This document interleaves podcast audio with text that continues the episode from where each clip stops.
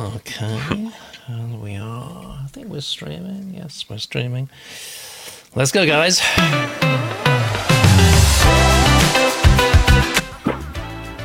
Oh, the French. Ah, the French. They got a phrase for it. As they do for most of life's eventualities, it is un embarras de richesse. Literally, an embarrassment of riches. And today we are highly embarrassed indeed because we've got not one but two stunning guests. Our first guest is serial entrepreneur with some planet sized cojones. He's taking on Amazon's Goodreads after all. Welcome back. Our favourite tech titan is Ben Fox. Thanks for having me. Oh, it's a pleasure. But that's not all. Oh no, oh dear me no. Our next guest is a Litopian, a multi-talented Grammy-nominated trombonist and composer, leader of the critically acclaimed all-star horn band, Vinyl Hampton. Yes! Please give a rising welcome to Steve Wiest. Oh goodness gracious me. So much to talk about today. So, on to the first submission.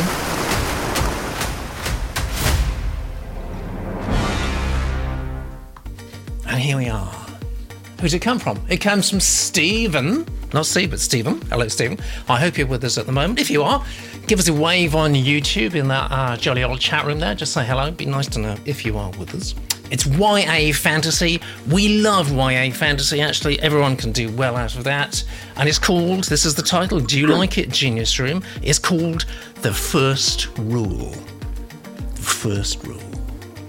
And this is Steve's blurb. Um, we cannot change the future, priestess, but I have a heart, and I cannot, in good conscience, allow you to go through this alone. Vanalia, a newly ordained priestess who serves the god of scholars and secrets, must solve the case of a missing girl to save the hometown that she was never welcome in, even though she's assured by a seer that doing so will result in her own death. Luckily, she already knows why the girl went missing, and it was Vanalia's fault. Hmm. This is about our author, Stephen. Sorry, I call you Steve, actually. Some people don't like that. It's Stephen. Call you Stephen. Um, I've previously written several self published novels, you say, including a full trilogy, and the feedback from agents was that I did not target a specific market that they could aim at. As a result, I've written the first rule to appeal to a specific group of fantasy readers. All right, but you don't say which group. I'd like to know, actually, please.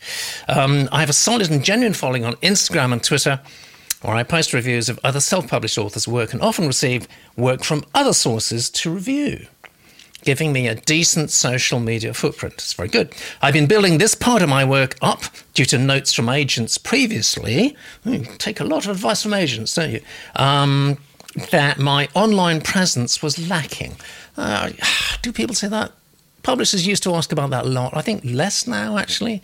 Um, it's definitely not a reason not to, to make an offer. I mean, that might be one issue, but it's not a deal breaking reason. Um, and it's worked out very well, leading to regular, if low, sales of my self published work. Let's see what we can do about that. Well, we're going to kick off and start today with this reading from Emily.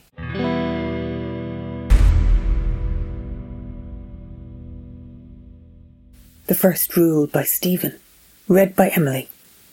Ten descended into the inverted world, experienced veterans of many campaigns. Only two remain, Temple and Ungren, and they are fleeing for their lives. From the oily dark of the stone tunnel at their back comes the distant warble of a choir's song, filled with the voices of its victims, a mournful wailing following them like a predator. It wants them to sing too. The amber flames of their last torch flickers over the Ungren pallid, bearded face. The singing, as before, has frozen him to the spot, his skin grey and tired. I can hear them, whispers Ungren, the expedition's only dwarf. He strains, forcing the words out through trembling lips. It has me again. Temple, Temple, help! Pray, sing, Temple orders him. Occupy your mind. By comparison to the dwarven soldier, Temple is a wild wall of muscle, eight feet tall, adorned in a warrior's breastplate the size of a door. He is descended from giants, but his size is not only his gift. Temple has dreams of his future, small snippets and moments. Remember that there is something after this, Ungren, says Temple. I make it out. Yeah, you make it out, says Ungren. I never asked if I'm there, in any of these visions. Temple grimaces. That is answer enough. Aye, sighs Ungren. I thought not. I see only moments. There's nothing to suggest that you die here. About that, Ungren stumbles to a stop, and when Temple turns to pull him onwards, he sees why. Ungren lifts his shirt to reveal the dwarven chainmail beneath.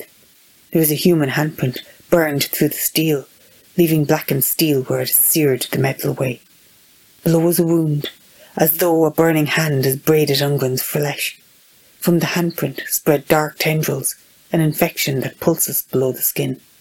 They got you, whispers Temple. Oh, Ungren, when? Ungren is silent, eyes unfocused, listening out for something. Do you hear that? Temple freezes, but hears nothing. Hear what? Ungren's voice is shaking. Temple, I can hear it again. I hear nothing. It's in my head now. I feel it. It is my son's voice. Temple, my son. Drown it out, says Temple, grabbing him by the shoulders. We haven't far to go. They freeze. Temple hears the singing louder now. It fills his head. Familiar voices, those of his fallen comrades, masquerading as his own thoughts, suggesting that he put down his greatsword, make his way into the darkness and join the choir, join his voice with theirs. Chills run over his body, the temperature plummets, and his legs lock in place. I can feel it pushing me down into the cold temple, he hears Ungren whispering. He seems far away, out of reach somewhere. It put its mark on me. It knows where I am. Temple. I'm so cold. Enough. Temple spits into the darkness, breaking the hold. I've dreamed unfulfilled. We do make it out of here. Ungren? Ungren's eyes have lost focus, as though Temple slaps him with a shovel-sized hand. Sing, Ungren, sing! You owe me a drink after all of this. Ungren nods, and together they run. For every step that Temple takes, Ungren must take four. I hate this thing, Ungren groans, limping alongside Temple. Why send mercenaries for something that an axe won't touch? Bloody magistry and their experiments, says Temple. I swear it's moving faster than it used to.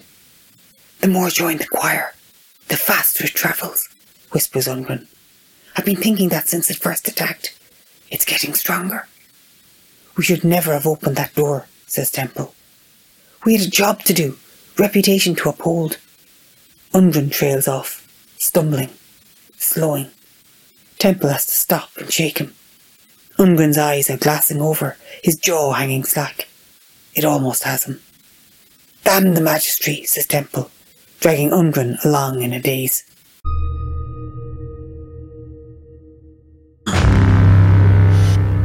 And there we are, getting us off in style, I think, today with Emily. And for Emily fans, and who's not an Emily, fan actually when it comes to narration, um, also cake. um, there's uh, good news because Emily will be narrating the last submission today too, uh, which is something to look forward to. Let's see what the genii are saying if I can manage to summarise it, which of course I can't because I'm not a genius, but they are. Lex says, quote in a blurb. Hmm, unorthodox, but I like this one. Uh, one or two comments on the title. Carol says titles may be a bit too generic. I, I felt that a bit too. Vagabond says uh, the blurb's a bit convoluted, but interesting. I'd look inside. And Matt says, interesting uh, title. Does the blurb set the stakes, though? Seems to explain what will happen. It does give a fair amount away. Uh, Vagabond uh, Heart goes on to say, title's too much a reference to Fight Club, of course. It is, yeah. okay, so title's simple, good, but something more attention grabbing would be better. And I think that's general theme, actually. Matt goes on to say, opening's a bit generic. I, I thought it was too. Annie, first thoughts, prologue doesn't seem that unique. Present tense, interesting, says Lex. Annie says characters feel realistic, but wouldn't it be better to start with the main character? Um, James says emotionless. Hmm, okay. Well, that's that's a big deal actually, because we, we need to get uh, our, our readers hooked straight away. Pamela Joe, competent, but feels like Tolkien fan fiction. Nothing fresh enough to grab me. Um, and Carol says, scene, scene includes intriguing elements. Johnny says, atmosphere feels a little dense and claustrophobic. This is possibly good or bad. Can't decide yet. And Annie makes a point that uh, absolutely chimes with me. She says, the te- name temple confuses me, makes me think they're in a temple. Yeah. And James goes on to say, yeah, name temple not working for me either they're really getting fired up in the in the genius room. Like says, consensus seems to be some neat ideas, but not enough establishment and character to keep the hook. I agree. Find David in this marble. What a lovely way of putting it, actually. Hmm.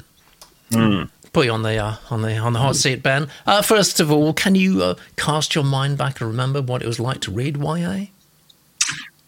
Uh, yeah, actually, I love fantasy, so I do occasionally read a YA fantasy, although less now, but more so. But yeah, I'm a big fan. Um, I thought I thought the title wasn't necessarily the most grabbing, but it also wasn't bad. And if it had a good, you know, cover, I would it wouldn't stop me from picking it up. Um, you know, maybe there's room for improvement there. I thought the blurb was solid because it indicated, you know, it was going to be a bit of a mystery. Um, and then the real disconnect I had uh, was like a lot of people mentioned, is that the opening um, didn't connect with the main character because it made me think of Indiana Jones opening, uh, yeah. uh, you know, Raiders of the Lost Ark. But that's all like kind of introducing you to the person who the book's going to be about. So it was a little confusing with Temple there, but I thought the the craft was great, um, and it definitely sounded interesting to me um, as a reader of fantasy. Excellent. So you've, you've, given the blurb quite high marks. Uh, commercial appeal, uh, you've given um, 60% there. So, what would make you give it a bit more?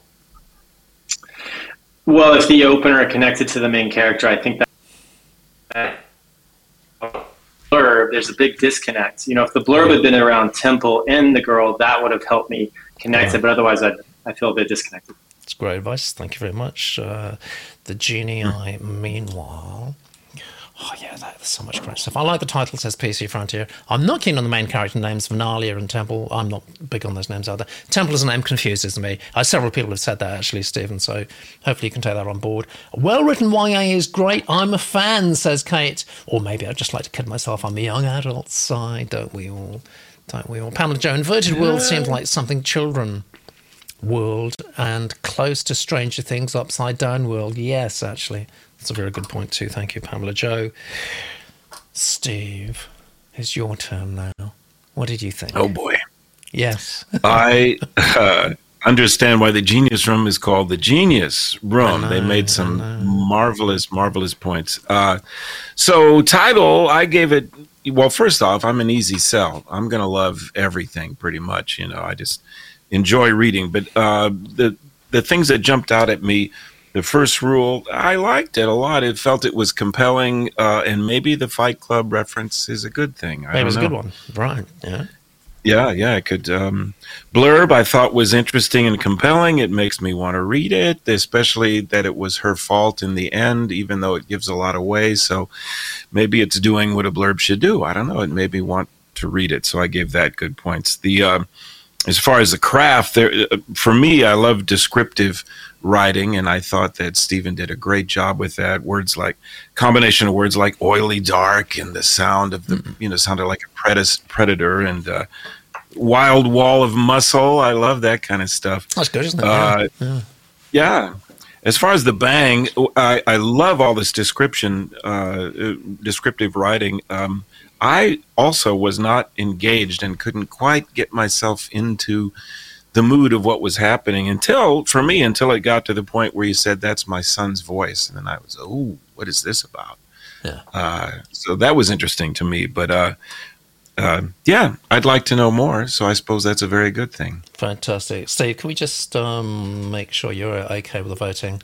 Um, you need to push the. Uh, I can't remember what the button says now. It's such a long time. Oh, the vote. Yeah. Vote. Got it. Yeah. There it is. Did it work? have you, you wait, it'll take five, ten seconds. Meanwhile, we're check back in the juniors room. Come back to you in a moment. PC French says too much use of Ungren and Temple. Some of these names can be deleted since it's obvious who is speaking. Who or what is bloody magistrate in inverted world? To me, these terms need deleting or explaining. Um, let's just see if our numbers have come in from Steve. They have. Wow, you've given very high marks to the title, very high marks to the blurb, not so high for the craft, um, not quite so high in the bank. So that looks a good start, actually. I mean, obviously, it's appealed to the to the YA inside you, Steve, has it?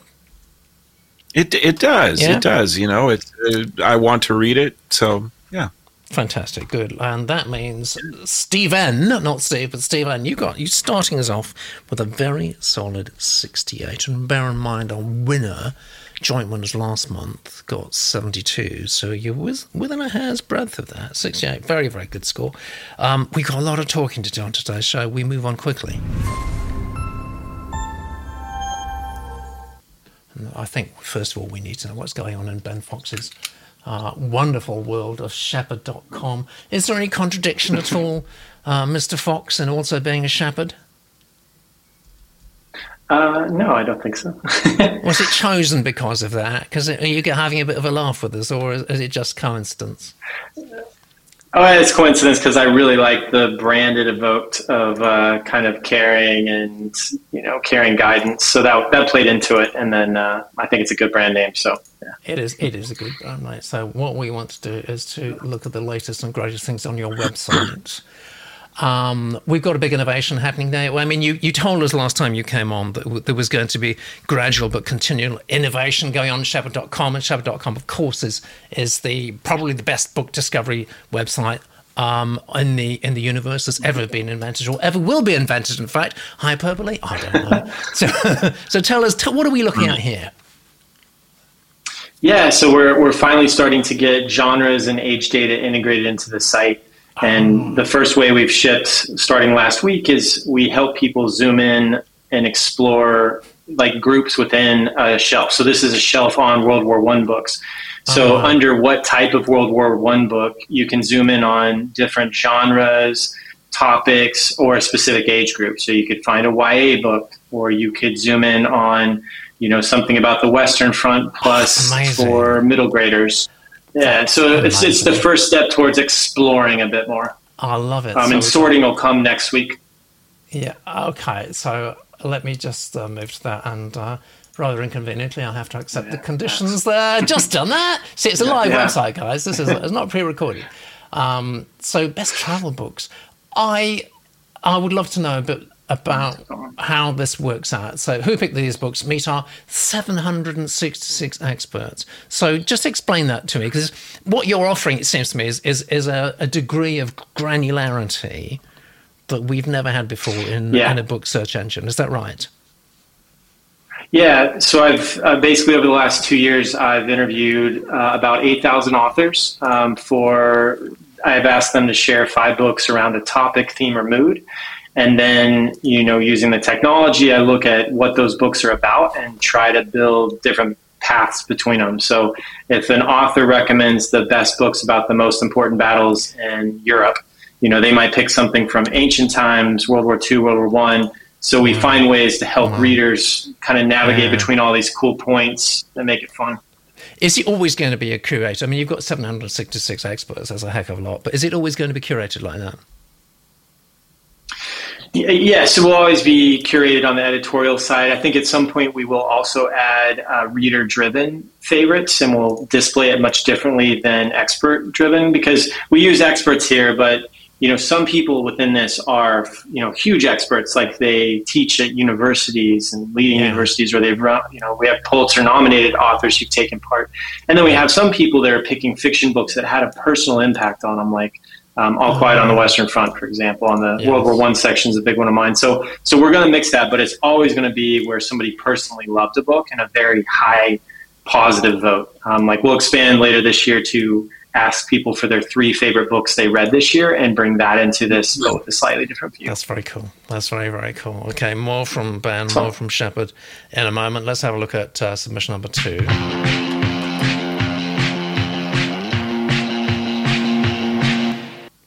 Indeed, more from Steve. Steve has got some very, very nice things being said about him in the genius room. James says, I want Steve for my submission.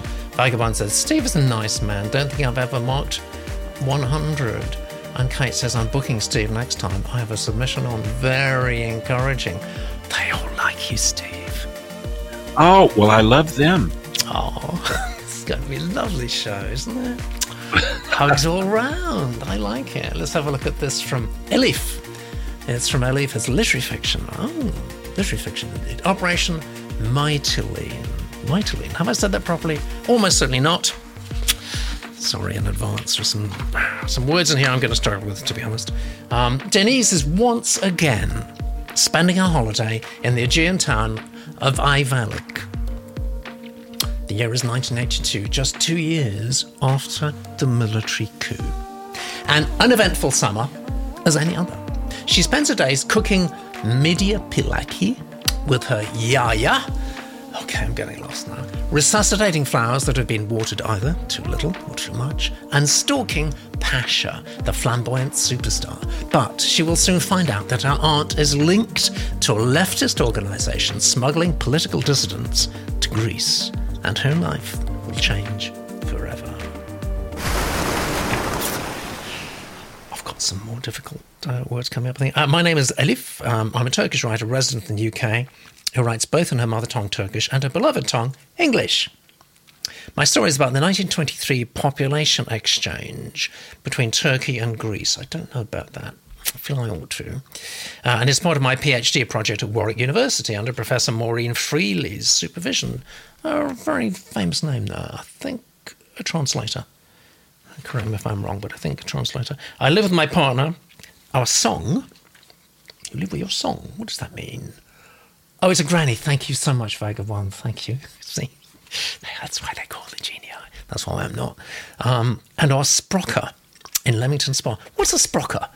Genii? It's got a capital S, all right. So it's not sprocket. It's not sprog. It's, it's some sort of animal. Is it a cat? Is it? Is it, is it I'm hoping it is. Because if it is, then I can press the kitty cat button. I think. No, no one's going to tell me what sprocker is. Maybe it's completely unknown, except to Elif and Sprocker concerned. But what's not unknown is this rather amazing reading from the fabulous Mel.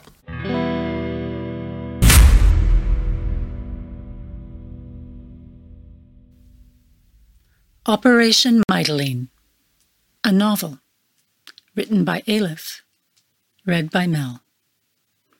Du plus loin que je me souvienne, j'ai entendu la mer. Le Clézio, le chercheur d'or. Prologue. I am standing at my hotel window, watching the last sunset on earth. The sun, a crimson memory, has vanished behind the misty blue hills. The tourists have long gone home. The sky is darkening. One by one, the cluttered gift shops are closing. Chaos prevails in restaurants, whose kitchens you wouldn't wish to see. Chefs are busy cooking the last supper on earth for those who plan to spend doomsday in town. The prophecy has it that our world will come to an end tonight, Friday, the 21st of December, 2012. Countries, citizens, houses, castles, shopping malls, gift shops, barracks, hospitals, cathedrals, and mosques all will be destroyed, except for Syringa, a little Aegean village described in tourist guides as a lovely historic town dating back to the Hellenistic period, with unique architecture, beautiful landscapes, and friendly residents. Umut is stretched out on the walnut framed bed, fast asleep. I can see the tracks of tears on his red round cheeks, ripe like early summer apricots. My son cried himself to sleep when the wooden archery set got broken, before he had a chance to play with it.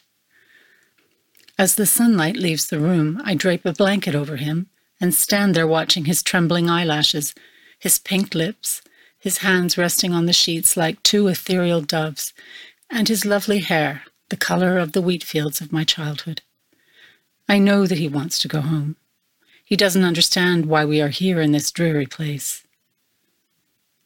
Nobody had heard about Syringa and its history dating back to the Hellenistic period, until some Istanbulists came here to restore the houses, almost 90 years after its true owners, the Greek Orthodox population, left in the exodus that we call the population exchange. The poor migrants who were later settled here abandoned the tobacco fields and cut down the olive trees to burn them in their fireplaces because they didn't know how to cultivate them. The Istanbulists discovered the village at the beginning of the 21st century. They bought the ruined houses from their lawful heirs in exchange for almost nothing and opened the hotels. Then tourists started coming here, like grasshopper tribes, to see the Greek houses, even though the Greeks had disappeared long ago without a trace. They stayed here drinking corked wines and nibbling insipid mezes, prepared by migrants who'd fled from the war in the southeast, before discovering another lovely little village in the latest issue of the Boutique Hotels Guide. I wonder how many of the hotel guests truly believe in the prophecy that the world will end today, four days before Christmas, triggered by the supposed end of the Mayan calendar. A few fanatics, perhaps. The rest will be fools with too much money and a poor idea of a joke. I am only here because I once made a promise to Alekos that I'd meet him right here when the world ends. I reserved this place months ago, even knowing that the odds were slim. He hasn't forgotten the promise we made to each other some thirty years ago. While I wait, I look through the mother of pearl chest. It once belonged to our grandmother Yaya, and it's been sitting in her old house in Cunda, untouched for twenty years. My mother and I had long forgotten about it. After Yaya died, we couldn't bring ourselves to rent the house out or sell it. We kept it as it was, as it slowly decayed around us. It was only last autumn, when I decided to move in, that my mother and I did some housekeeping. We gave away the time worn furniture to an antique dealer. I stopped him at the last minute while he was taking away Yaya's precious mid century armchair and the chest with the rest of the clutter. There must have been a mistake, I told him. These are not for sale.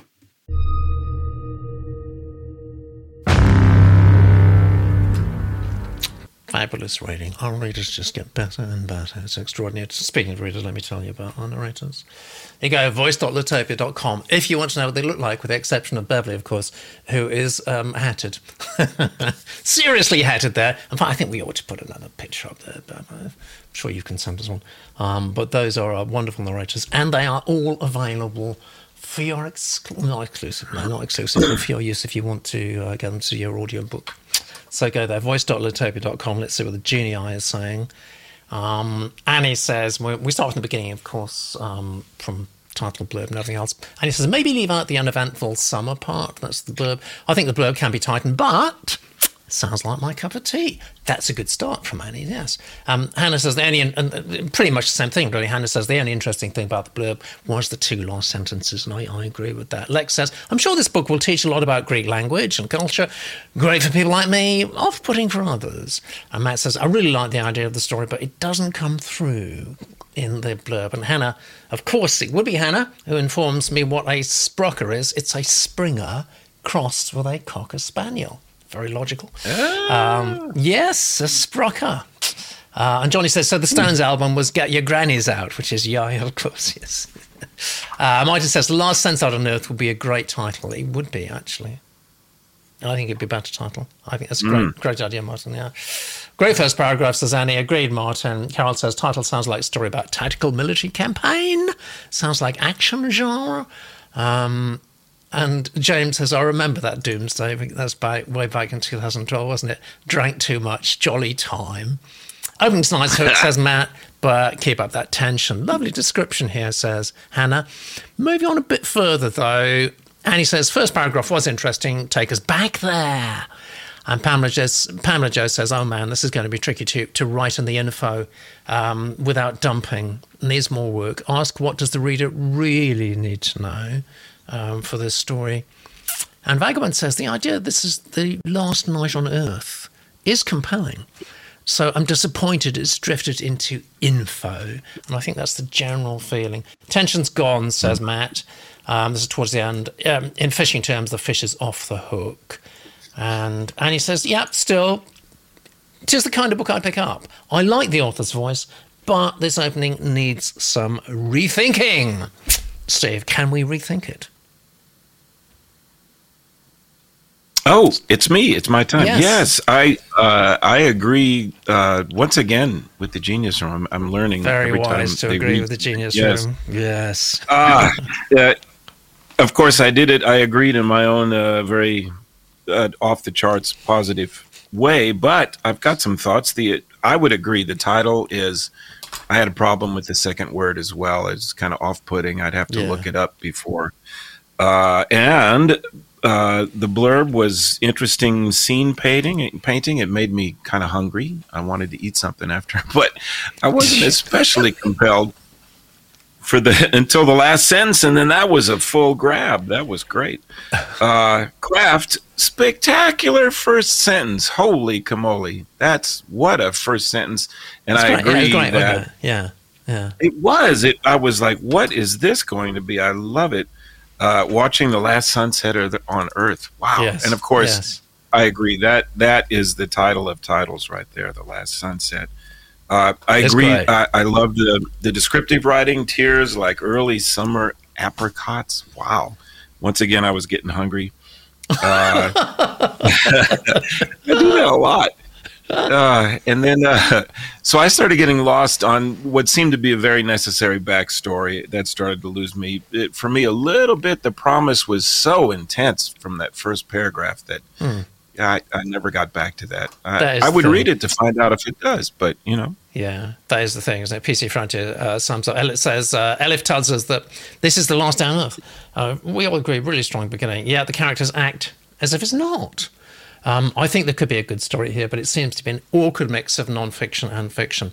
And Johnny says, "My new dog's a rotradoodle."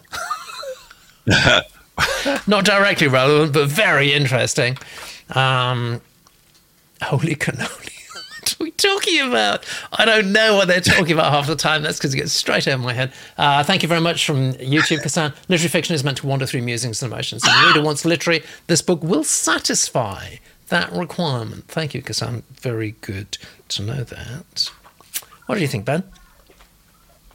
Yeah, so I, I love the blurb. Um, that really grabbed me. You know, I, I, I thought it had kind of a Tuscan, under the Tuscan sun or whatever type vibe, and then it got extra exciting on the last bit with the uh, kind of political overtones.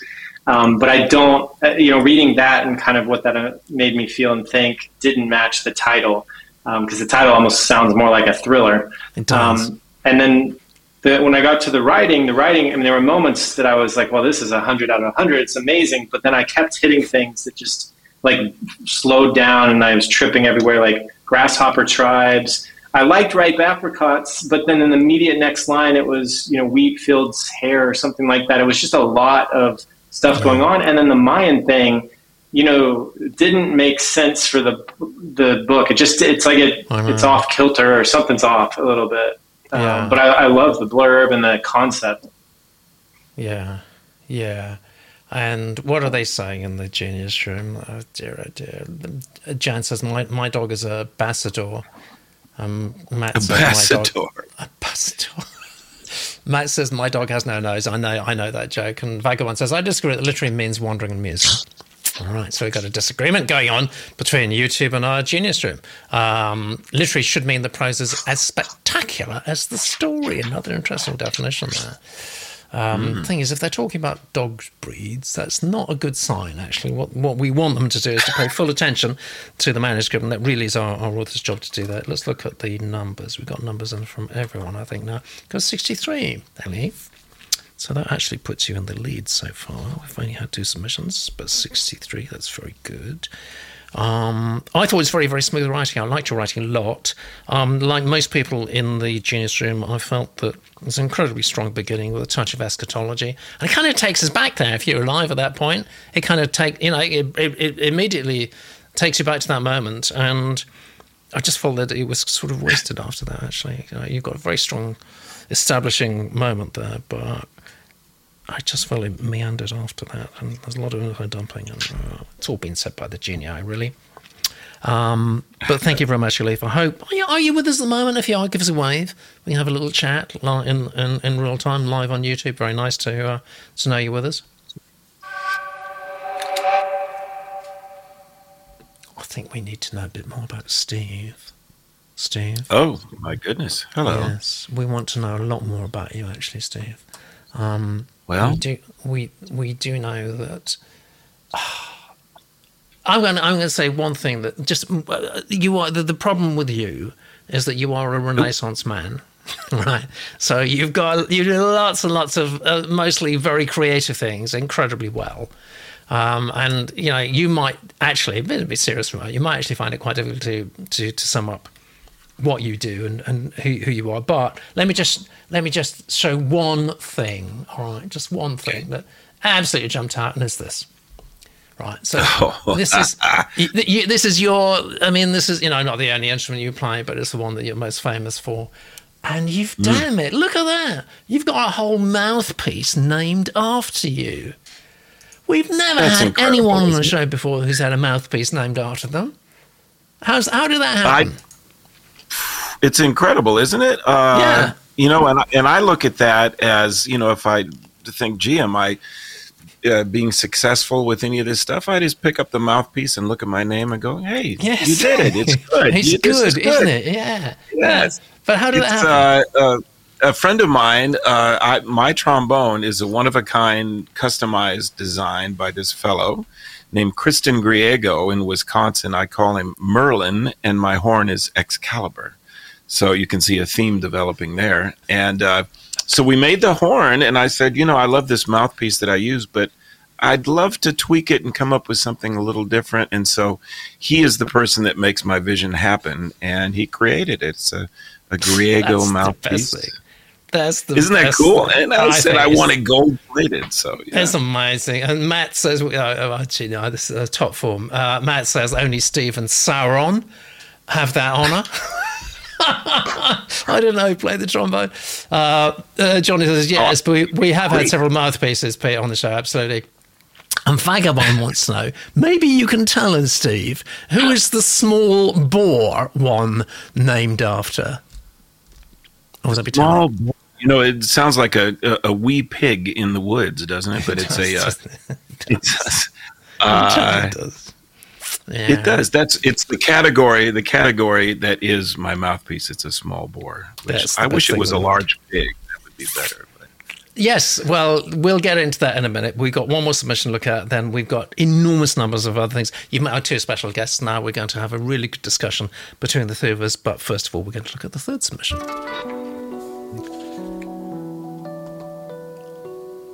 Here we go.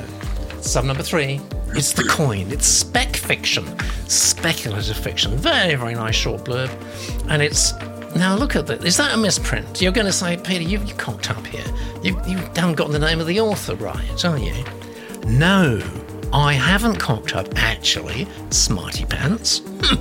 That is actually the name of the author. Lights Amidst Shadows. Lights Amidst Shadows. Isn't that the most extraordinary author name we've ever had on the show? It's a groundbreaking show today, I think. Um, I'm going to explain that in a moment. Um, I'm going to read the blurb, it won't take me long. How can a ragtag group of loners save magic from the onslaught of technology? Hmm. Right, now listen carefully. Lights Amid Shadows is a creative writing club for children and young people based in the town of Kazanlak, Bulgaria. How about that? Isn't that extraordinary? Uh, since 2003, they've co authored nearly 20 novels, with more underway. Between 7 and 20 artists were involved in each book as both writers and illustrators. Their trilogy, I absolutely can't read that because because I'm just no good at this kind of thing, really. I will read the translation. Aurelion, Eternal Balance, placed 29th in the best 100 children's books poll held in Bulgaria in 2011. Hello there! Oh, that's fantastic. And Lights and Shadows are actually with us, at least somebody from Lights and Shadows. So it's brilliant. I'm so pleased you're with us. Um, they won the ESFF debut award for the show and a number of Bulgarian and other international awards, both collective and individual. Isn't that extraordinary? What an amazing submission. Um, deserves an amazing reading, I think. Yeah, from Jeff.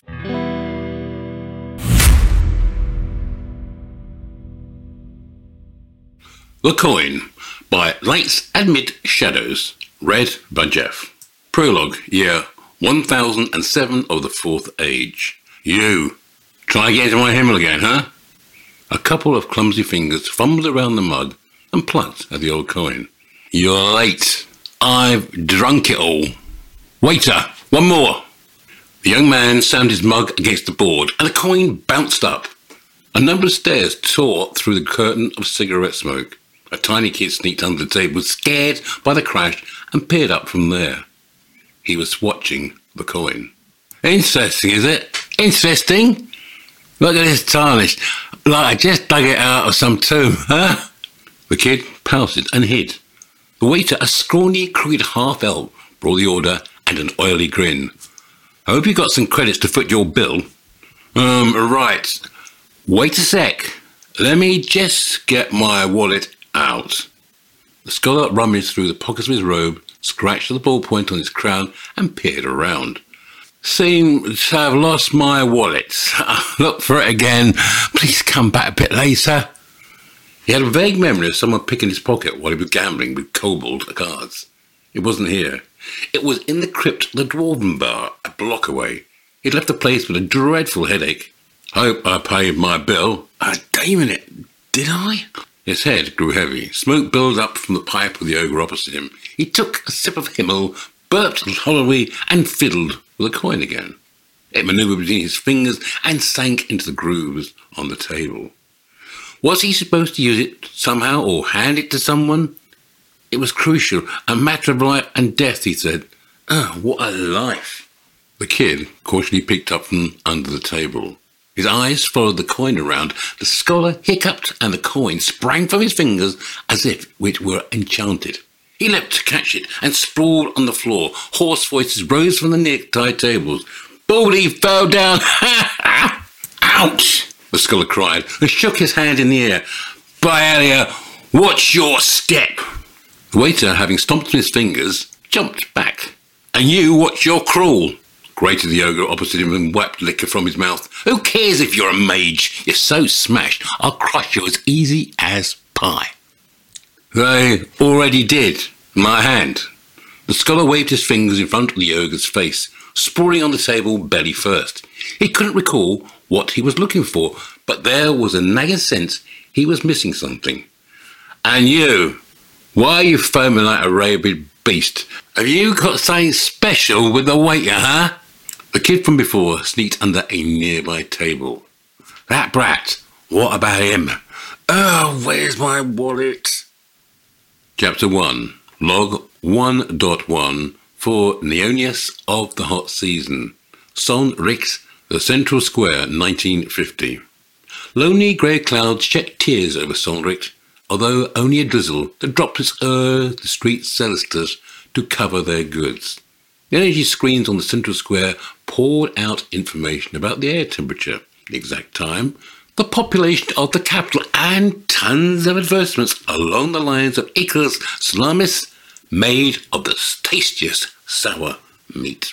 Mafoli caught a glimpse of his reflection in the mirror window of a technomart. His hair looked as if the top of a palm tree had been attached to his head. What's the point of combing it at all?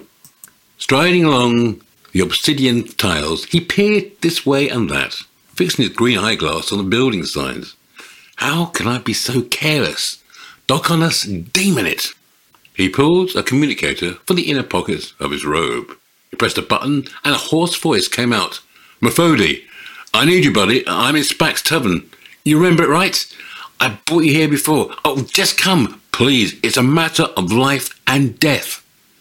The speaker burst into coughing, and the communicator fell silent. Methody grew as angry as he had the first time he'd heard the message.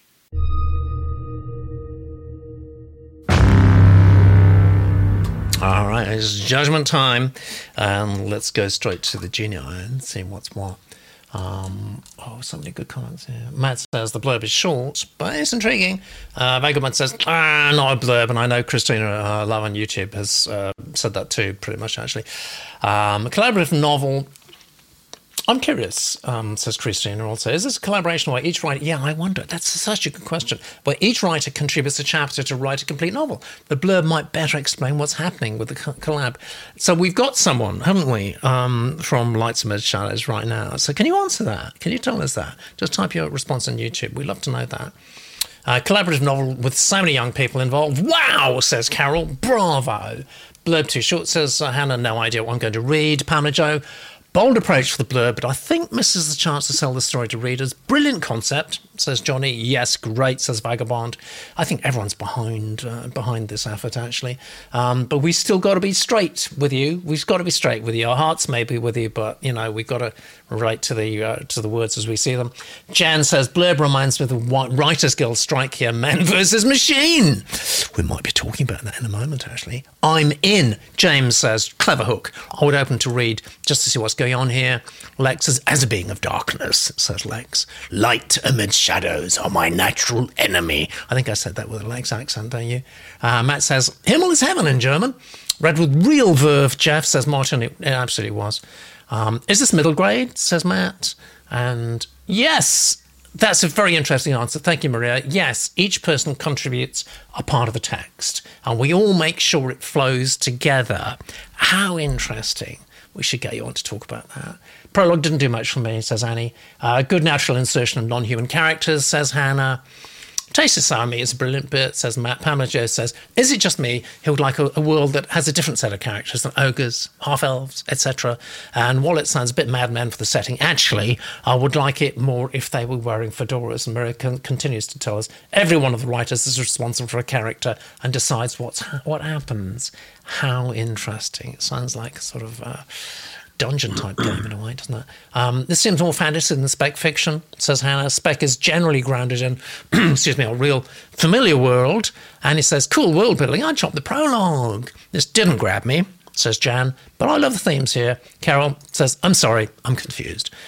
Who's he accusing of being late and of trying to get into himself, uh, into his Himmel? Who's he talking to? Is the coin animated, as if alive? Is the young man the same as the scholar? If so, he's young but bald. Oh, yes, this is the one that I'm reading now. It's quite long. Is he a magician? Is the little boy important or incidental? Why does he have a coin? Interesting character and other details. I have no idea what's going on. And Martin also said something. I don't know if I can find it actually. Yeah, Martin says, I think, a really perceptive uh, comment. Lively prose. He says, lively prose, but struggling to connect with a character. Mm, all right. Ben. Yeah, so I, I uh, the title I don't think was necessarily bad or good, but it could have worked with the could work well with the right cover. The blurb I didn't like, um, in part because if I view everything cohesively, I didn't understand the big picture of the book, which I think is important if I'm going to buy it. Um, I thought the craft was wonderful, but I finished reading it kind of with this like micro view of the book, but without the blurb, I was missing the macro view. Um, and that always is a bit frustrating because I know I need to read like three more chapters, maybe to get a glimpse of what this is really about. Um, so that's why the bang is a little bit lower. Is uh, I struggle to, you know, think about taking this one home, even though I love the writing um, and all the rest. But yeah, yeah, yeah. Okay, so we got our numbers in from Ben. I'm just checking that. We have indeed, yes. You like the craft, actually. Good, all right. Steve, yeah, are you going to be nice to this one? Oh, I think so. Absolutely. Even though I, yeah, it's not all perfect that I want to say. And, you know, I do leaven my thoughts now a bit after hearing what Ben said. Initially, I thought, wow, this perfect blurb, compelling. It's like a jazz musician swinging really hard with only two notes. You know, it was really kind of cool that way. Less is more. Uh, but I agree with Ben now. I would take a star away, actually. But um, so anyway, getting into the book, I personally, oh my gosh, the reading. This guy, holy, ca- yeah, I said that already. I'll That's say great Jeff. googly moogly. Oh yes. Oh, great reading. Um, and uh, I love the viewpoint of somebody who's pissed drunk. I mean, you know, and, and, he nailed it. I thought it was the, you know, the way he wrote it. Not that yeah. I had any experience. Well, that would be Jeff, actually. Yes. oh, I see. Well, he's he's experiential knowledge. is I'm libeling yeah. one one of our finest readers. I take it all back. I met Jeff the first time the other day at the Lit Fest. It was fabulous. And he's a very big guy, so I better not say anything about him that's unpleasant. He's a great person, and uh, he's never known to take a drop more than he should. There you go. Well, I wouldn't have thought so. Uh, uh, so much action. I was enjoying the action until I realized I didn't know what was going on anymore. Um, Yeah, yeah. and then it got it got to the point where they mentioned the communicator, and I thought, oh, this is a nice kind of Robert Silverberg wrinkle, and I was interested again. So, yeah, I'd probably read it, but I wouldn't be compelled to. You will be completely fair enough. And we've got some numbers from you on that, have we? We have indeed, yes. You, you, no, that's interesting. The blurb has kind of divided people there. See, I'm a bit biased here, says Valentine, but I like the language use as a characterization tool. Why are you biased? Are you part of the collaborative? Are you? you part of the Borg? I want to know. Um, so we got we got a vast amount of difference here between uh, you and Ben. I'm I'm going to put you guys on the spot. Uh, you've given the blurb maximum marks. Ben gives, has given it very low marks. Guys, duke it out. What? But I, I I mean, already said I, it's hard I'm because leaning it- more yeah. Towards Ben. Sorry, go. I, I would say if it was if, if I was using it like on an internet marketing bit, that can be a good mini blurb to lead them into something else. Hmm. But the problem is with a book jacket on the back, that's way too short. I need more there to even then pick up and read the first few pages. Like I could see that working well in some marketing campaigns for now they'll read the next thing, but it was just it's a cool concept, but too too little I thought. Yeah, go on. and then. I'm easily easily swayed by competent experiential knowledge, which Ben has. So I'm easily swayed uh, towards my initial reaction, which I just kind of went with. Oh, that sounds interesting. But Alright. uh, from what Ben's saying, I you voted up. Yeah. You can't change your vote. It's quite impossible. Once it's gone, and it's done. And uh, we'll just point out, actually, same country. I suspect. Thank you very much, Valentin. That's great. Um, and the genii are saying this is very interesting. See, Martin has actually revealed that Jeff only drinks Babycham, which is lovely. Ah. Nice. Yeah, that's a drink that's, that's actually emanates from down here in uh, the West Country. Um, and James is not going to say who was tipsy at Litfest. However, all right, yes, fine, yes. Uh, numbers. You got a 61. It's all tightly uh, grouped at the moment. Very tight bunch, isn't it? 61. Lights amidst shadows. I hope that you are happy with a 61. Um, the great challenge. I mean, I, I just what a, what a terrific idea, absolutely brilliant idea, and well done for, for submitting to us. And I think everyone's heart is uh, is with you. I mean, what a terrific thing you're doing. Um, the big challenge is voice, isn't it? Really, I mean, getting one coherent voice, I think, is very difficult. Um, but there again, you're kind of solving that to some extent by getting. You're not just getting. I, as I understand it, you're not getting one person to write each chapter. You're getting one person to represent each character. So you might get a decent voice coming through like that, which I think is a, a brilliant idea. I hope you're pleased with that. We're going to talk um, a little bit more to both Ben and to Steve in a moment.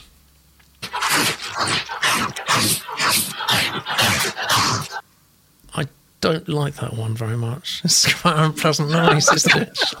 I think we take that one away, shall we? We won't, won't use that anymore. Guys, we need to talk about tech. Ben, um, is, is it a rude thing to say you might be a tech bro? Is it, how do you how would you take that if somebody said that to you? Yeah, so as long as you tech guy, tech bro is kind of somebody that wears a uh, vest and is a real douche. So I don't, I don't know how to describe okay, that, but we'll it's actually that. describes the type. So yeah, You come from you come from the tech world. Steve comes from the uh, the creative world of, of music. Steve, just tell us um, uh, in a, a sentence or two, basically, what has technology done to, to music in your lifetime? Oh, in my lifetime, I've come from tactile to digital, and uh, I'm amazed that I don't even sketch music anymore on a piece of paper. I'm completely computerized, and there's many, many advantages. So, from a composing standpoint and a practical standpoint, it's it's wonderful. From the standpoint of putting uh, bread on the table, uh, what's it done? Uh, dystopian, horrible, uh, to put it lightly. Uh, You know, it's not good. Not good. Was that was that inevitable? Do you think, Ben? Oof, I don't know. I mean, I, I don't think it was the goal of the. Uh, you know, the tech outlook is very positive, and that technology is going to help people connect. It's going to, you know, end war or reduce friction. It's done a lot of those, but some of the ramifications were. Uh, not as well thought out. Um, you know, some of the friction is actually what generates most of the money for the creative industries, um, and that's yeah. that's a problem. But there's always been gatekeepers. It's just now the gatekeepers have changed dramatically, and the way we've consumed media, books, and so on has changed so much that it's having to be redefined, and it's it's uh, not going well for yeah. some. I mean, I, I would say you're on you're on the side of the angels because you're actually helping authors get discovered, which is a, a, brilliant thing to do, and which will help people to sell more books and so on and so forth. Yeah. But I mean, you know, I mean, am I am I at all controversial in saying basically technology has commoditized uh, creative output, books and music and stuff like that? It's turned into something you pay seven or eight bucks for a month. Certainly, it has for music. There, therein lies the problem, and I'm the the deceased canary in the coal mine, begging you never to do that with the publishing world. Uh, it's very difficult to get that genie back in once everybody can get it for free, essentially. Ben? So, uh, yeah, it's a it's a hard one. I've been thinking about it a lot lately. Um, I think the brands there's a bit of a winner takes all problem you know, with the uh, music and books and so on now, where you know brands are being established and now they're being treated more like Marvel movies, you know, in the sense it's a land grab and they just keep renewing them. Um, but I don't know. I'm still thinking through a lot of the pieces there on, on where it goes. You know, it's definitely hurting new musicians and authors, but I'm not sure the slog is worse than it was back in the day. There just might be more people trying to slog and I don't know. I can't quite tell yet. I can't That's get a read on it. Uh, something to think about a lot. Interesting point by Ben. Hmm. What, what do you think? Uh, you know, in general, uh, as you and I have discussed, it, uh, what has happened to music is not yet there in the publishing realm. You know, yeah. so authors are in a really good place because you can make good decisions right now. I think somehow this all overtook the uh, the music world, especially content creators, and by nature we're just being creative and didn't watch as people took over and suddenly we found ourselves on the outside so yeah yeah um, so what's what's what are your words of warning to the writing and publishing world because I do think I, I, I do think I do feel a sense of urgency at the moment with ChatGPT and indeed whatever Google is going to unleash soon because I don't know if you know about this, right. Ben, but um, uh, the next iteration of um, Google's Bard or whatever they call it will actually be connected to Google Books API, which probably will mean that you can order up the next, I don't know, Michael Crichton book who died 20 years ago, but you'll be able to get some kind of weird synthesis, 80,000 words downloaded direct to your iPad. I mean, that's a bit of dystopian fantasy. It is. Yeah, and it's really a uh, problem. Yeah, if you guys can can get better gatekeepers, you know, get somebody in charge of it better from the from the outset, so that where the problem is in music is that uh, ten dollars you get all the music that's ever been recorded. Yeah, ten dollars a month, which yes. great for consumers. I use it myself, but the content creators are left out in the cold with a, a slice of. this is a real number, zero point zero zero three three per stream, which yeah. takes millions to get up to the uh, poverty. Yeah, most level, people so. never going to do that. And they're never going to actually earn money out of it, which is uh, disturbing. Right. Uh, do, you, do you think we got a chance putting that genie back in the bottle, Ben? Do you think publishers could could sort of say, actually, no more now? We're not going to be totally commoditized, or what's your you know take on it? Yeah, I, it's hard because we've lowered the barrier to entry on both sides, music and books. Um, so I'm not, you know, I've seen some data. Jane puts out some good data too. On I'm not sure that the number of authors making a full time career has really changed. I don't know yeah. how if, what that looks like in the music world, but it might just be that we have a lot of people that can't get from step zero to step one, but we still have the same number of people, you know, going from step one to ten and that's what I can't hmm. quite tell yet. You know, I think Jane recently wrote something um, of hot sheet uh, and so on, and she recently wrote something using some data from different surveys showing that authors are there are a lot of full-time authors and it hasn't really changed that much but it's hard to see because we don't have perfect data historically yeah. um, so I, I, don't know this is a real this is a real hard one for me to see yeah Um, Well, it's a but there's no, no putting the genie back in the bottle. There's not. No, It's- we will. AI is here, and it's Uh, well, Maybe you result- guys can do a better job of training the genie and uh, making him more Who knows? egalitarian. Who knows? I, yeah, no, be yeah, be scared because the models are all out in the open now. So Yeah. you know anybody's going to be true. able to do what they're doing. Yeah. So it's it's Yeah. more like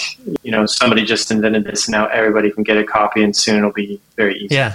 The pace of innovation is extraordinary with uh, large language models. at the. Uh, Hannah says, I've just subscribed to Shepherd.com. Um, and Oh, Johnny says, I, I can now use the BBC Symphony Orchestra on my laptop. They're coming for books now.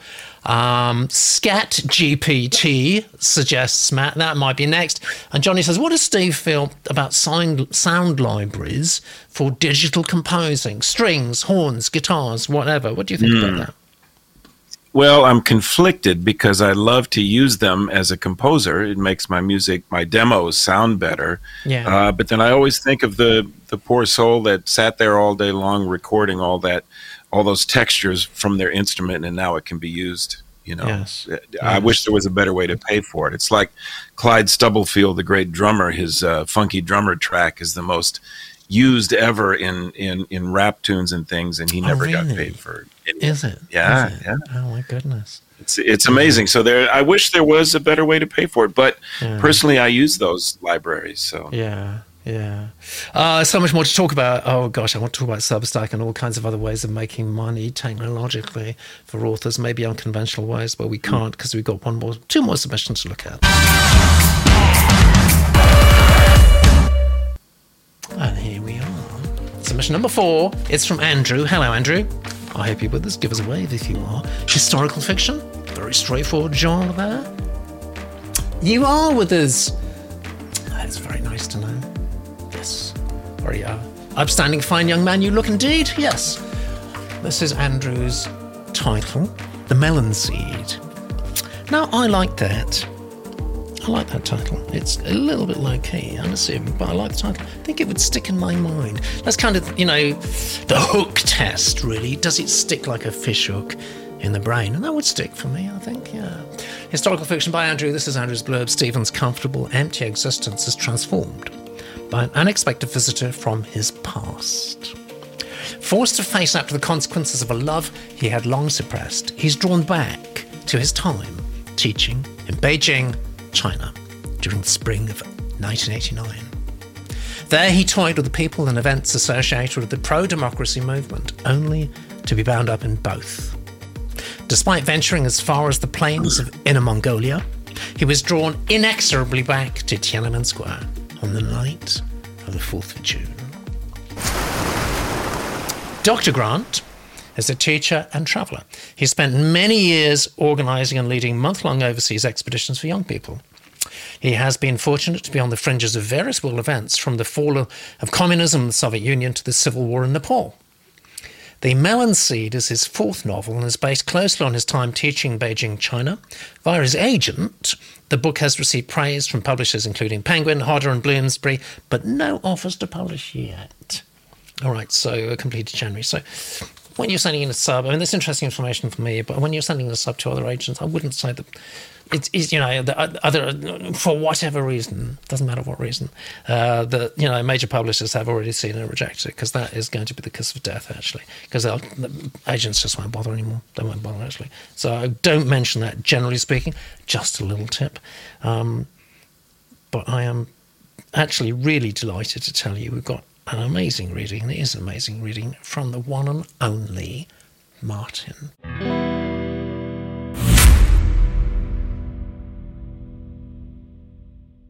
The Melon Seed by Andrew. Read by Martin. For Lynn. Wheresoever you go, go with all your heart. Confucius. But the great Khan was informed by his astrologers that this city would prove rebellious and raise great disorders against his imperial authority. Marco Polo. 1. England, summer 2022. The here and now has been a long time coming. I thought that it would never arrive, but then it was with me, as though it had always been. The first flush of spring, bright and fresh, and unmistakable. I have felt as old as Confucius, but a thousand year old seed is still a seed. My sigh of relief throws through these words. I sit at my desk, looking out upon the new season and wondering how I shall tidy up the winter debris. But it does not matter, for there is time, time where none would wait before. A child skips unhurriedly over the lawn. Both she and I recognize that this is how it was meant to be. I have faith in the past. I know that it will begin to make sense. That is why I am writing. I have a tale to tell. I must retell it to myself, pick the memories from the discard pile, and see how they wish to fit together. Nothing, once broken, can ever be as good as new. But that does not matter, for this is no longer my story. This is for the child who so lightly troubles the grass, who turns and grins and effortlessly paints her magic upon my face. I am nostalgic for the future, as I know it can never be mine. I am hopeful of the past, as I shall dig within its graveyard of dreams. And as for the present, I need only return a smile. Chapter 2, May the 15th, 1989. I barely heard it, but the sound has never truly left my head. That low rumble with a metallic edge. It was easy to distinguish the noise from the usual convoys of diesel bound trucks. It wasn't loud, at least not to begin with, so didn't rise above the excited chatter of the crowd. I wonder who first heard it. Not me. Almost everyone else had fallen silent before I came to notice. Perhaps it changed their lives too, a pivotal moment when a random collection of experiences coalesced into something dangerous and new. I'd been feeling very relaxed, my legs stretching down the steps of the Monument of the People's Heroes in Beijing, China. My friend Chen was talking to me in his usual reverential tone about the protests, while I bathed in his casual adulation and my newfound sense of self importance. History was being forged by the students of this city, and I had a ringside seat. It was my second visit to Tiananmen Square within the week. On the first occasion, we had stuck to the boulevards, hardly pausing to take in the loose collections of individuals milling around the vast central expanse. It had appeared as though they, they were lost within all that space, still looking for a cause to follow, like a newly arrived festival crowd randomly checking out stalls and stages. We had turned left in front of the walls of the Forbidden City, which glowed the colour of overripe oranges, and headed down the very road from which the clatter and rumble now came. I could still clearly picture the lines of buses and barricades thrown up at regular intervals across that broad avenue to discourage the troops. Not that these soldiers had shown the slightest interest in taking on the crowds. Chen noted that some had been actively shouting their support. Later, he told me that several of his student friends had brothers and sisters in the local army regiment who wanted to join the demonstrations I remember something rather quaint about the barriers. They stopped before the sides of the road, allowing the usual blizzard of bicycles to pass through virtually unimpeded. Anything else could have driven past too, but nobody appeared concerned enough to do anything about this obvious defensive flaw. There was a ritual aspect to the process at that time, so the barriers and the commandeered buses which also blocked the boulevards were a form of art installation. Thank you, Martin. Brilliant, brilliant, brilliant reading, as always, but it really was. Uh, so much to tell you about the Genius Room now. Uh, just um, before we, we start this, uh, Pamela Joe has got something interesting, relevant to say, I think, to, to Ben, actually. Substack needs Ben's approach. Does. It totally does. Uh, too, uh, Pamela Joe says, too hard to find something you want to read. Right, absolutely. Get Ben cracking on that. Uh, I like the title, says Hannah. Martin says, It might stick in your throat too, Peter. Yes, all right, fair enough. Thanks, Martin. Annie, nice title. Blurb has some good themes, but we need more specifics. Who is the visitor? Title could work well, says Vagabond, with an interesting cover. Uh, Melon Seed's lovely title, says Carol. Sounds literary, hints at symbolism, deeper meaning. I agree, yeah. Uh, Matt, he, he, he toyed with sounds kind of creepy. Uh, I'm not not sure what that comes from, but I think it's poss- possibly. I think it's maybe aimed at Steve. I don't know. Um, oh my God, says Hannah, 1989 is historical fiction now. Yes, it is, actually. Uh, and Pamela just says, Oh, I like this. 1989, a real liminal year. I can never forget Tiananmen Square. This blurb would have me. The title is self explanatory. I love the title and blurb too, says Jan. Chapter one feels like a prologue, says Carol, perhaps called chapter, so it won't be skipped over. And Hannah says maybe only one quote would be better. Yeah, I think too many quotes there, definitely. Johnny, I'm mixed feelings of literary quotes to kick things off, for sure, if published otherwise. Yeah, great line. I've felt as old as Confucius. Pamela Joe loves that. This is great prose from me. Slow but poignant. Martin, our narrator's powerful voice. Not keen on the formatting, says Hannah, and that's right. It's it, you need to basically just say, I did this free video, didn't I? Have I? Can I show you about that? Um, I don't think I, I don't think I got it here. Actually, it's, uh, I haven't got a card. If you just look on the um, uh, Litopia channel, there's there is a, a, a free video about uh, formatting. Um, so the last kiss in Tiananmen Square. Yes, it is a good comparison actually. Mm. Wow, how can I summarize everything the Genii are doing? I t- the best thing to do actually, um, Andrew, is just to sort of freeze frame and you know just read what you see. Self-indulgent and unnecessary first chapter question mark, says Vagabond. Chapter 1 could be cut, says Hannah. We're getting a bit of reaction about chapter one, I think it's fair to say. Opening writing, the perception expressed is quite beautiful, says Carol, even beyond the ordinary, but is such an introspective and philosophical start. The best hook for historical fiction readers, question mark. Beautiful, says Martin, mm. narrator. Beautiful poetic prose, hints at something bigger.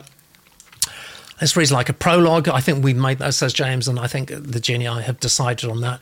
Annie uh, always uh, uh, bangs it on the uh, nail on the head there, says Annie. Uh, I never known to get it wrong, actually, but then the Genie I don't either. Annie says, chop chapter one, start with chapter two. That's good advice. The writing comes to life when we get out of the author's head. Um, I need a hook before the perhaps, perhaps, perhaps, says Hannah. Um, and moving on hate to say this when it's based on the author's experience, says Annie, but I don't like the main character. Feels a bit pompous. Ooh, yes, well, we need to deal with that. Anyone who recalls or knows of what happened at Tiananmen Square will sense the ominous threat of the low rumble with a metallic edge at the start of chapter two. It alerts the reader with immediate foreboding. Steve, how did you react? Uh, similar in many ways to the to the Genius Room. The uh, the title I also I love. I agree with you on that. It's very interesting and it is quite sticky. I mm-hmm. I love the title. Uh, the blurb, wonderful opening sentence with a good cliffhanger at the end. Maybe a bit long. It, here's it's time for a plug. I would suggest to check out Peter's uh, blurb video which is now yeah. a canonized gospel in my prose oh. Bible. It's, uh, Saint Peter, that wonderful. Yeah, hey, that works. Uh, uh, opening quotes, I love those in a book, and I love historical fiction in general. It, it, for me, it was the uh, the contrast of what I thought was absolutely stellar craft. The prose, beautiful. I mean, give me a break. The child who so lightly troubles the grass was wow. isn't that great. That's a lovely, lovely line yes.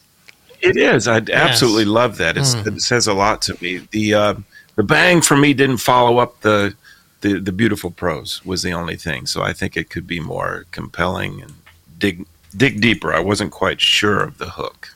Hmm. yeah so uh, I'm being promoted from vicar to saint now, apparently. oh, it's good canonization is no bad thing, I think, actually, as long as you're alive still.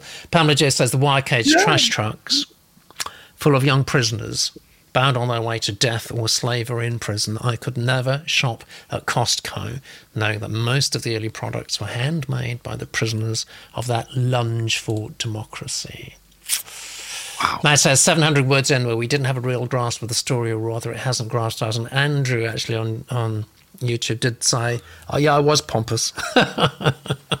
Okay, so if you were, we need a bit of introspection, I think, actually. So a, a knowing nod to the reader saying that oh, that was me then, but you know, I've been changed. I think if you if you if you're getting that negative reaction, okay, so Christina says, well, maybe Pompous is good if going for reaction and then might much to a character. What much? Does not mean much to a character arc. Yes, we've got to have that indication, haven't we, that there is an arc going on. If if if not, then you're going to get a few negative reactions as you have done in the uh, Genius Room, Ben. Yeah, I, I love the title. I thought the blurb was great. Um, I read a lot of historical fiction, and uh, I definitely would have picked it up. Um, I think, like what everybody else said, is I when the the first chapter finished, thank God they read the second because I was like, "What Yeah. book is this coming out of chapter one?" Yeah. Um, I, I think maybe chapter one could be used to uh, show that character arc. I, I especially love in books where they kind of talk about their younger self as a bit of a flashback because I find that I, I love books like that because they help me also look at myself. Um, so yeah, I, I thought it was great though. But yeah, chapter one, I would definitely, I don't know, throw away. It was beautiful, but it, it just didn't seem to fit. And uh, try Yeah. something else. But I like chapter Yeah. two, and the wording was great. Thank you very much, Ben. Genius uh, just keeps on coming and coming as the gift keeps on going. Peyton says, evocative title. Very good advice, Peyton. Thank you very much. It's an important point. Evocative title, but melon seeds are in Minecraft. I didn't know that. Oh, So the reference will confuse gamers. All right, so be aware of that. And he says, "Oh, got slight, slight, uh, oh yeah, regrets here. Actually, I don't, I don't know I should do this before. Maybe I was a little harsh." Says Annie. The writing is good. I'm just short on coffee. That's all. Hey, hey, that's fair enough. You know, I mean, readers are often short on coffee. Vagabond says, but he's writing from the now, not the then. So the pomposity should have gone. Very good point, Vagabond. Very good point. Yes, all right. And the numbers are looking. yes, you have a good score, Andrew. And I think I mentioned to you that the two joint winners last month got 72 each. So I would say you are in a commanding lead with that. I hope you're happy about that. Are you? Let us know.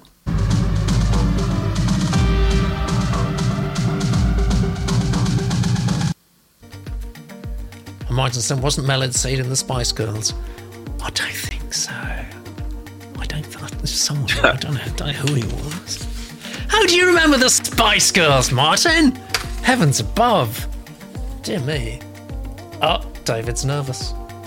Good, we like that. Hide behind the sofa, David.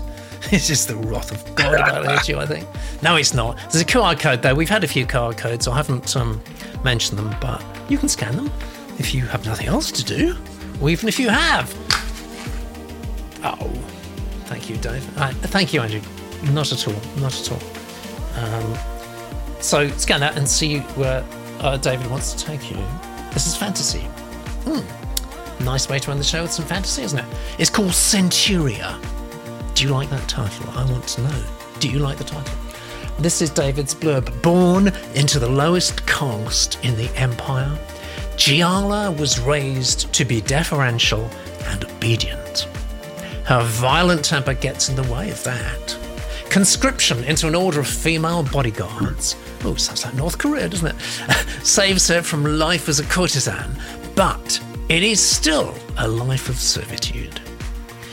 Giala hates risking her life to protect an imperial clan full of schemers and murderers. It is North Korea. Her loyalty is to the women she serves with. As she rises through the ranks, she plants the seeds of a mutiny that could bring the empire to its knees. Hmm. Uh, about David, who's with us. Um, I earned a bachelor's in creative writing from Antioch University and a master's in English education from Wright State University. I'm a teacher and a world traveller. Wow, just like uh, um, Andrew, actually. Interesting. Um, it's funny how these things work out. Actually, we don't we don't sort of you know stack the deck at all. Just as it comes.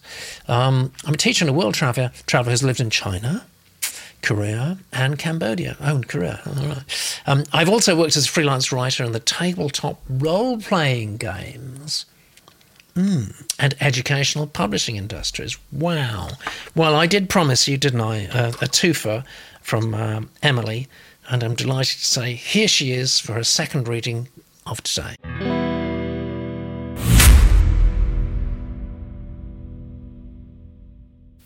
Centuria by David, read by Emily.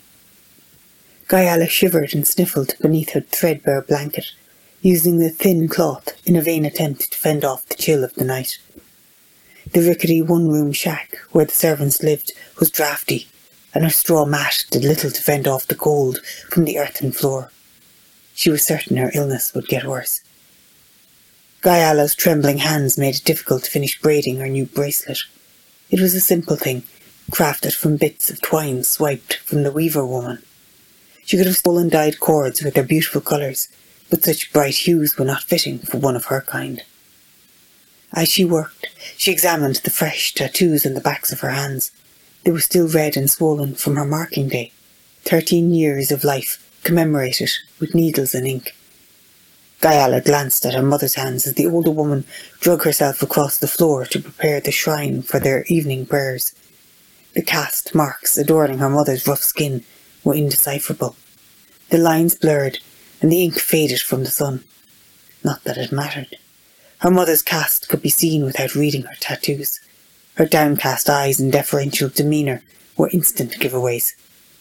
You've been fighting again, her mother said, looking at the girl's swollen bottom lip. I didn't start it, Gayala insisted. Oh, it's never your fault, her mother said, sighing. Someone called me a name, she said with a shrug. A boy or a girl this time? her father asked from his mat, his words punctuated with a weak cough. A boy, of course, Gayala gloated. The girls all know better. The toolmaker's son caught you staring at his bow again, her mother asked with a voice full of iron. Gayala was about to give an angry denial, but stopped out of respect for her mother. She had to bite her tongue more often lately. Minding her place had become difficult. She returned to her braiding. Someone banged on the wall. It was the mistress of the house. You haven't emptied this cart yet? It's been days, she said. It's overflowing with filth.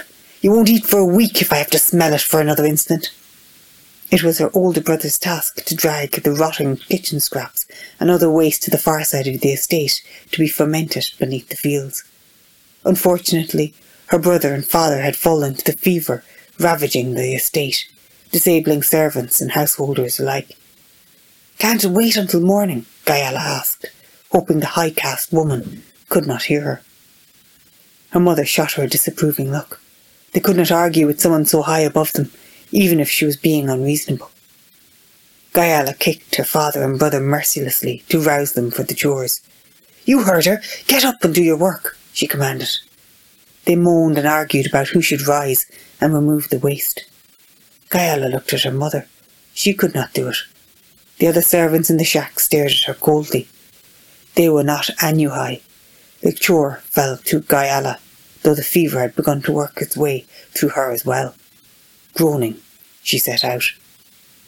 Gayala trembled as she pulled the overburdened cart along the uneven path. The night air chilled her sweaty skin.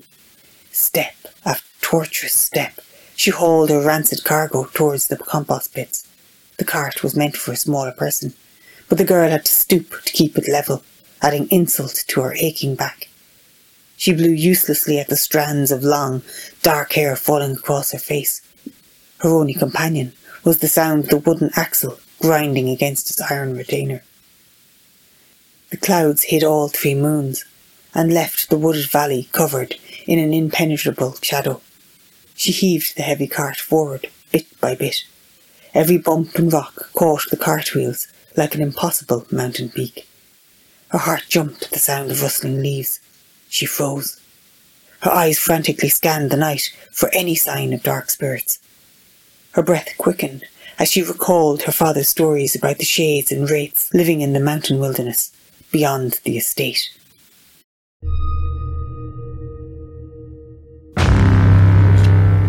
Thank you, Emily. You get paid twice for that. Nice, you don't think anyone gets you money for it. Sorry. Mm-hmm. um, but you deserve to. Yes. Let's have a look at the Genii.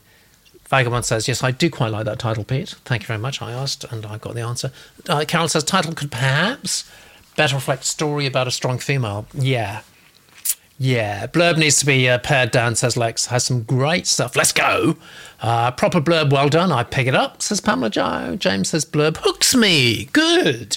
Blurb indicates feminist coming of age story. Is story YA, says Carol. Hmm, I wonder if it is. Cool and solid blurb, says Annie. But where's the fantasy? Well, the fantasy is coming.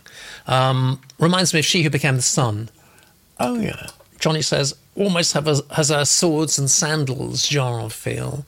Great opening paragraph, says Annie. That last line about an illness is a nice hook to keep us reading. I need a gradient hint of fantasy, says Hannah in the blurb. Several people have said that. Just show behaviours. Don't need to then explain them, says Carol. Readers get it. Title means nothing to me, says Pamela Joe. The story sounds very much like a recent film about African women warriors.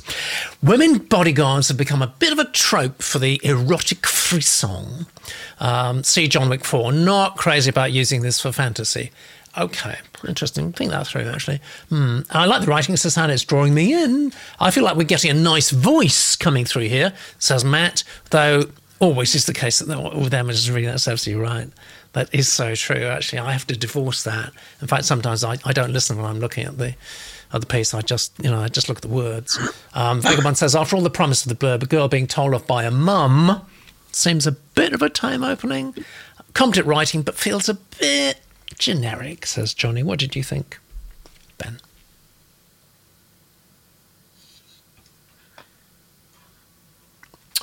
Well, you've lost your audio. I don't know why. Sorry about that. No, Oh, fine. there you go, yes. I muted. Okay. Uh, sorry. So no, I love the title and the blurb. I thought they worked really well. I brought up um, kind of some feelings of uh, the Roman Empire, which I'm assuming maybe was the uh, the purpose there. And I thought the blurb was fantastic. Just everything in one go. I knew what was you know coming and so on. Yep. Um, I love the craft. I want to hear more. Um, and I thought commercially it sold well. I think the only thing I stumbled over was um, this character, although maybe it's you know hinting at her personality of the line about her uh, kicking her father and brother mercilessly, mercifully or mercilessly. Yeah, something like that. I'm messing that up, but Yeah. yeah, I was like, wow, that's that's pretty uh, hardcore for you know her personality development. Of hard to be sympathetic to a character like that.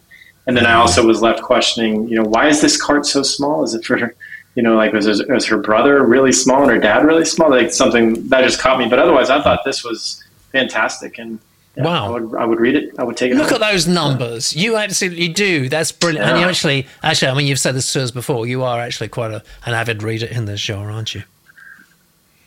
Yes, Yeah, that's very great. much. Fantastic. So, David, you've made one sale at least. Let's look at the eye. All the right ingredients, says Annie. But is this the place? Is this the place to start? And how often do we do we say that? Vagabond says, "Yeah, don't just think this was the place to start." And Matt says, "Not enough story to grab us, but the voice is there." Uh, Carol says, "Maybe a bit more underlying teenager versus parents conflict and dialogue to enliven it." Um, last paragraph was good, says Annie. Maybe move the opening forwards. Just rewrite cart pulling, says Carolyn Forrest, to create even more tension and suspense. And PC Frontier says the writing's reasonable, but a bit of a dull domestic start. I thought that too, actually. What's the market for this book? Teenage girls? Question mark. Chandler Jewell says title too vague. Interesting worldview, solid craft, and is more of a hook. And uh, Annie is assuming it's adult, but we don't know. We need to be told that. And Jan says, no offense to the writer here, but why does fantasy so often give us a big, fantastical world, but women are given limited choices within that world? Is that is that the case? Um, warrior slash god or prostitute slash courtesan? I can't be the same things, aren't they? Really, I think they are. I don't know. Are they? I don't know. Steve. Well, I don't know about that. Uh, uh, I, you know, the title. I'll just go through it real quick. I mean, I enjoyed it, and and look at me. I'm the mean judge this time. I can't believe it. Uh, I'm so easily swayed. Every time I hear Ben, I want to change my mind. He's uh, I'm so easily. He's very persuasive, isn't Uh, he? Yes. very persuasive. My goodness. Well, uh, the title, I love the title. Um, it could be anything, I suppose, but it was interesting. One word title. Uh, the blurb set the scene nicely. I'm very interested after that blurb. As an aside, Emily, good gracious, what a Yeah. what a voice, what a I reader. know. I know. Uh, she could overthrow Matthew McConaughey as the next uh, uh, viral sleep app person. You know, I mean, I would listen. Does, does he do that? Does he do viral sleep apps? Yeah, he does. It- Does- I There's this whole know thing. Matthew. Really? Oh, in that case, she could, she could knock him into a cocked hat. Oh, I think. Well, there you go. I would Yes. say he's his days are numbered.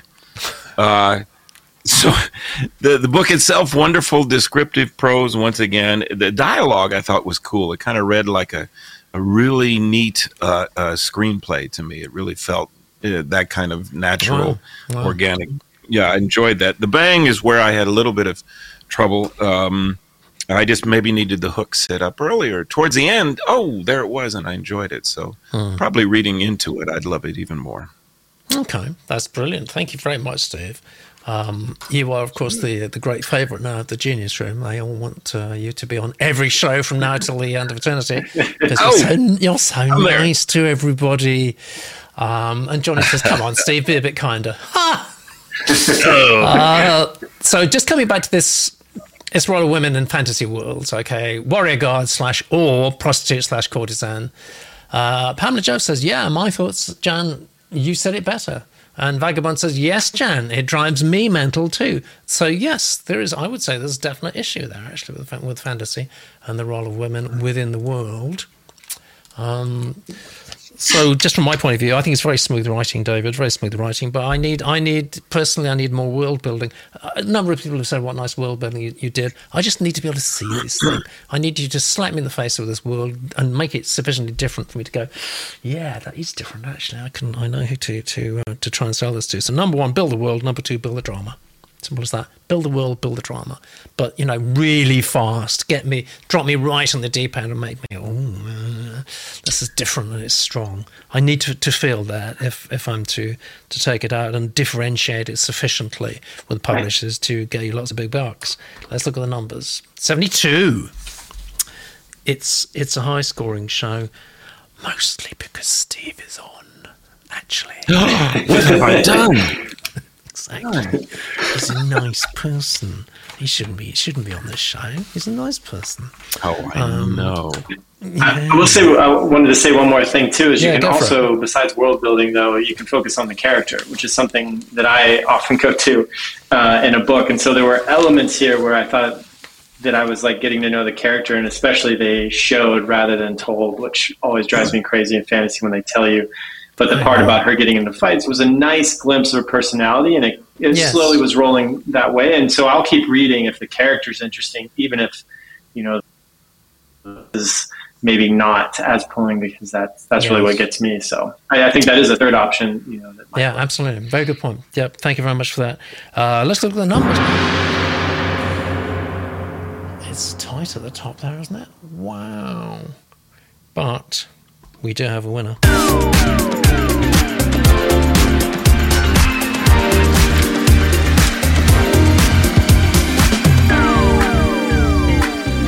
Well done, Andrew. I know you're with us now. I think you may permit yourself a, a quiet inner glow of satisfaction.